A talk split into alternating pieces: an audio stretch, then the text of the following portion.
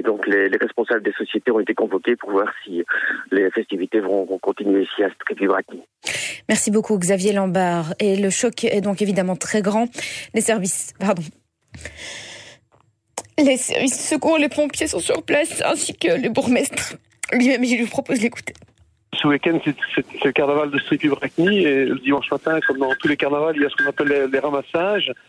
Et donc, euh, il y a un ramassage assez important, donc euh, qui euh, partait de la salle Misport à l'arrêt des Canadiens. Et il se dirigeait vers le centre de Bracny. Une voiture qui est arrivée par l'arrière à une vitesse apparemment assez importante, pulvérisant le groupe et faisant quelques dizaines de blessés et malheureusement plusieurs personnes décédées. Certainement au minimum quatre décès.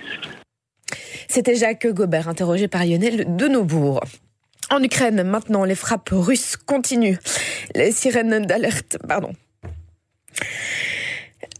Les sirènes d'alerte ont retenti tôt ce matin à Kiev et dans plusieurs villes du pays. Maxime Maillet, la situation est particulièrement catastrophique à Mariupol, un port stratégique dans le sud-est. La ville est bombardée depuis trois semaines. Elle souffre de pénurie d'eau, de gaz, d'électricité.